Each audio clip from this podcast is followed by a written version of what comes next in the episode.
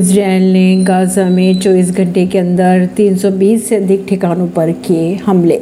Israel सेना ने सोमवार सुबह बीते 24 घंटों की अगर बात की जाए तो उसने गाजा पट्टी में 320 से अधिक ठिकानों पर हमले किए हैं। सेना के अनुसार ठिकानों में हमास के आतंकियों की टनल्स, दर्जनों कमांड सेंटर, हमास के कंपाउंड्स, निगरानी पोस्ट और अन्य चीज़ें शामिल हैं। वहीं हमास ने कहा है कि इन हमलों में कम से कम सत्तर लोग मारे गए। परवीन सिंह दिल्ली से